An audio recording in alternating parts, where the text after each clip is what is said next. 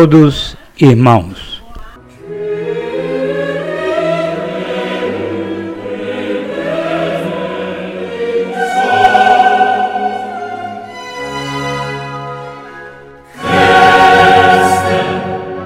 Primeira temporada. Leituras e comentários sobre a exortação apostólica Gaudet et Exultate do Papa Francisco sobre o chamado à santidade no mundo atual.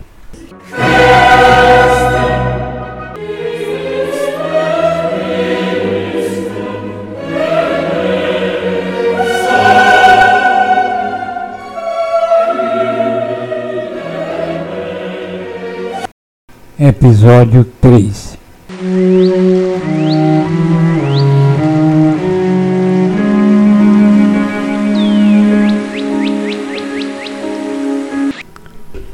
Recordemos que estamos é, comentando um bloco cujo título é Os Santos ao Pé da Porta, onde o Papa Francisco se refere aos santos da Igreja, que não são as pessoas que estão nos altares.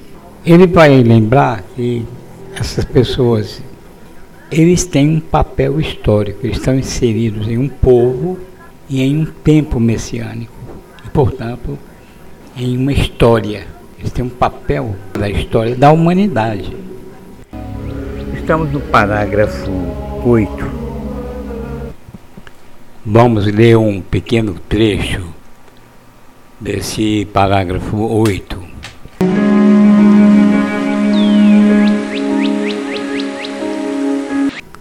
Deixemos-nos estimular pelos sinais de santidade que o Senhor nos apresenta através dos membros mais humildes deste povo, que participam também da função profética de Cristo, do mundo profético de Cristo, difundindo o seu testemunho vivo, sobretudo pela fé, pela vida de fé e de caridade. Esta é uma citação do documento Lumen Gentium do Vaticano II.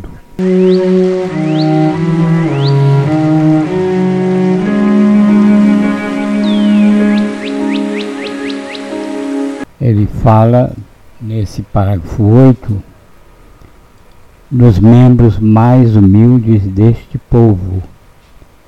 Então, novamente aparece aqui uma referência ao povo de Deus.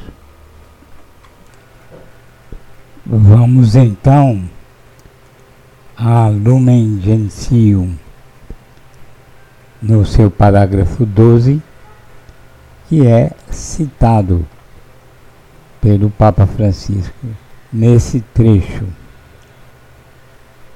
O sentido da fé e dos carismas no povo cristão.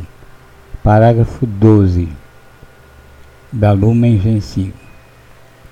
O povo santo de Deus participa também da função profética de Cristo, difundindo o seu testemunho vivo, sobretudo pela vida de fé e de caridade, oferecendo a Deus o sacrifício de louvor, fruto dos lábios que confessam o seu nome. Hebreus 13, 15. A totalidade dos fiéis que receberam a unção do santo, veja João 2, 20, não pode enganar-se na fé e esta sua propriedade peculiar manifesta-se por meio do sentir sobrenatural da fé do povo todo, quando este, desde os bichos até o último dos leigos, manifesta consenso universal em matéria de fé e costume. manifesta consenso universal em matéria de fé e costumes. Com esse sentido da fé, que se desperta e sustenta pela ação do Espírito de verdade, o povo de Deus, sob a direção do Sagrado Magistério, que fielmente acata, já não recebe simples palavras de homens, mas a verdadeira palavra de Deus. Primeira carta aos Tessalonicenses 2, 13. Adere indefectivelmente à fé, uma vez confiada aos santos, penetra mais profundamente com juízo acertado e aplica mais totalmente na vida.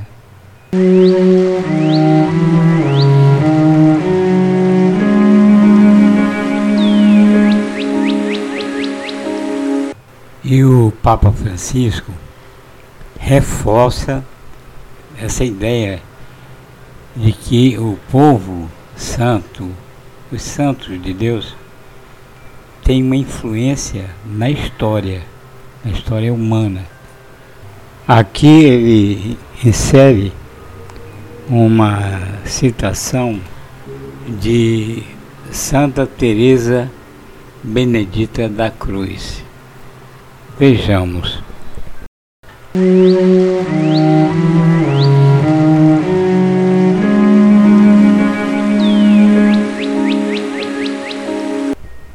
Na noite mais escura surgem os maiores profetas e os santos.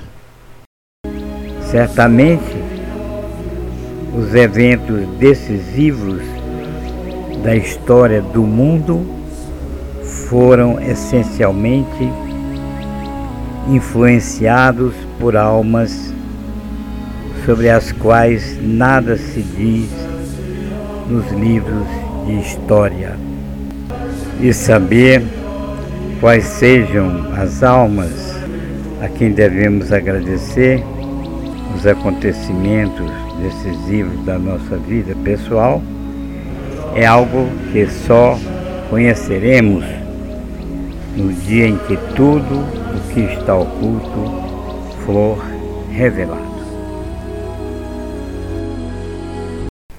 Podemos dizer que esta é uma citação que se insere na teologia da história segundo a Igreja.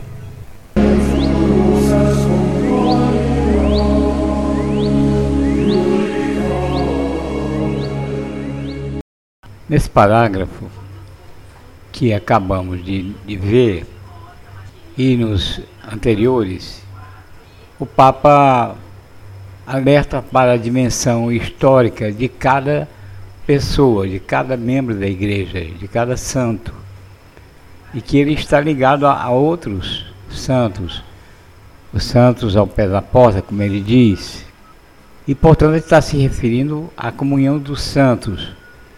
A seguir, no, no parágrafo 9, ele vai lembrar que não é só isso, que é, essa, essa santidade ela se estende para fora dos muros da igreja. Quer dizer, o sacrifício de Cristo ele é apropriado não só por católicos, mas por ortodoxos, anglicanos, protestantes, etc. E lembra a, a celebração do, do ano 2000, do jubileu do ano 2000, que foi realizada no Coliseu e que tinha essa característica ecumênica.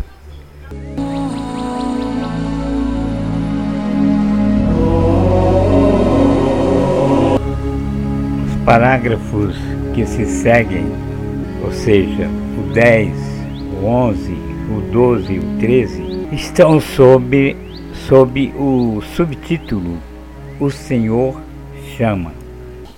Agora o Papa Francisco vai afirmar, reafirmar que o chamamento à santidade é universal, cada um é chamado à santidade na sua própria condição. Então ele lembra aqui uma passagem do Concílio Vaticano II que diz o seguinte: munidos de tantos e tão grandes meios de salvação, todos os fiéis, seja qual for a sua condição ou estado, são chamados pelo Senhor à perfeição, à perfeição do Pai, cada um por seu caminho. Então é individual, porque cada um dentro de suas próprias condições, e é universal, porque todos são chamados, cada um por seu caminho, diz o concílio. E ele afirma: não se esgote procurando seguir um caminho que não foi pensado para você. Ao contemplar um, um grande herói da igreja, um grande doutor, um grande mártir, você não, não precisa querer seguir exatamente essas pegadas, porque algo foi reservado unicamente para você. É como ele disse, né? não se esgote procurando imitar algo que não foi pensado para você. Todos estão chamados a ser testemunhas, mas há muitas formas existentes de testemunho. Está no parágrafo 11. E aqui o Papa Francisco faz uma citação da Constituição Dogmática Lumen Gentium, no seu parágrafo 11.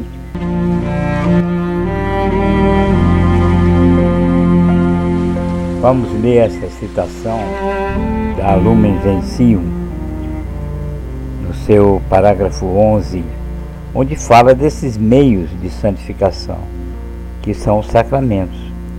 Fala, por exemplo, do batismo.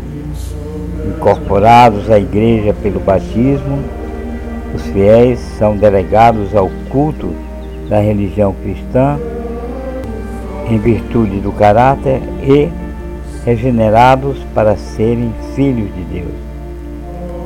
Fala do sacramento da confirmação, do crisma, pelo sacramento da confirmação, são vinculados mais perfeitamente à Igreja, enriquecidos de especial força do Espírito Santo. Fala do sacramento da Eucaristia, participando do sacrifício eucarístico, fonte e ápice de toda a vida cristã, oferecem a Deus a vítima divina e com ela a si mesmos. Fala também da reconciliação, sacramento da penitência. Por esse sacramento obtém da misericórdia divina o perdão da ofensa feita a Deus e ao mesmo tempo são reconciliados com a igreja. Fala da sagrada unção dos enfermos pela sagrada unção dos enfermos e pela oração dos presbíteros, a igreja toda entrega os doentes aos cuidados do Senhor, o Senhor sofredor e glorificado, para que os alivie e salve, conforme está em Tiago 14,16. Fala também da instituição da ordem, fala do matrimônio, também o sacramento do matrimônio, pelo qual significam e participam do mistério da unidade e fecundo amor entre Cristo e a Igreja, da ordem sagrada, a fim aqueles que recebem a ordem, a fim de apacentarem a igreja pela palavra e pela graça de Deus. Então, esses são os meios citados também aqui pela Lumen Gentium e que o Papa faz referência.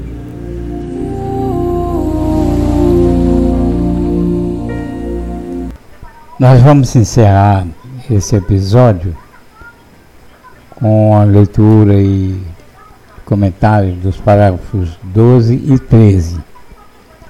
O parágrafo 12, o Papa Francisco assinala algo sobre o gênio feminino.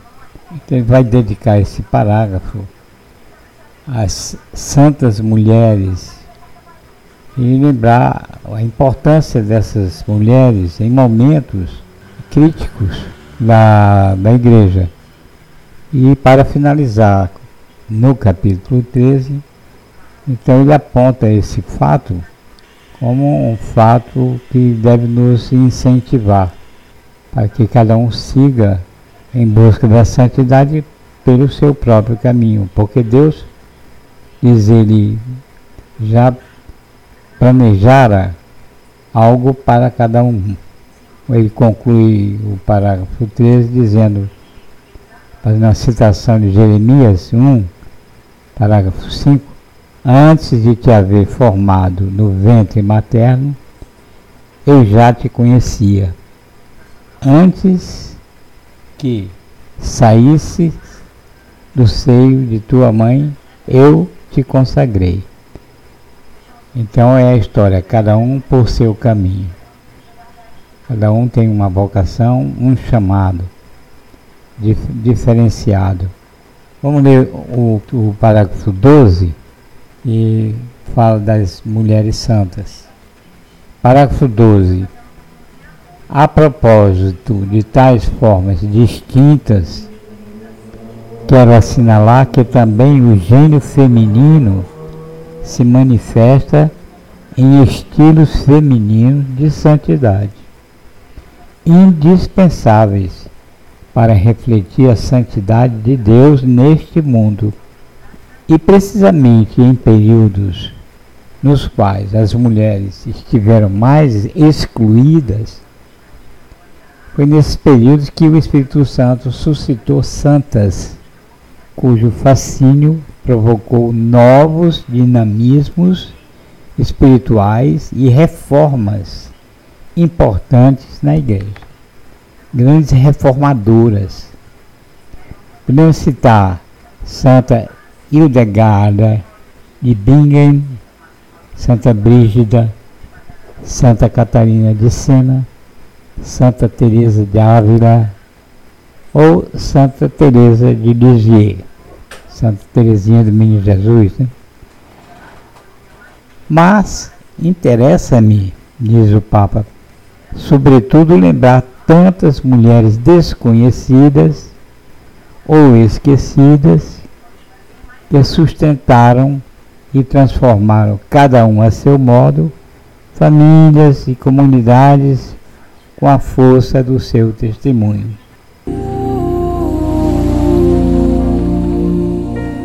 Antes de te haver formado no ventre materno, eu já te conhecia. Antes que saísse do seio de tua mãe, eu te consagrei.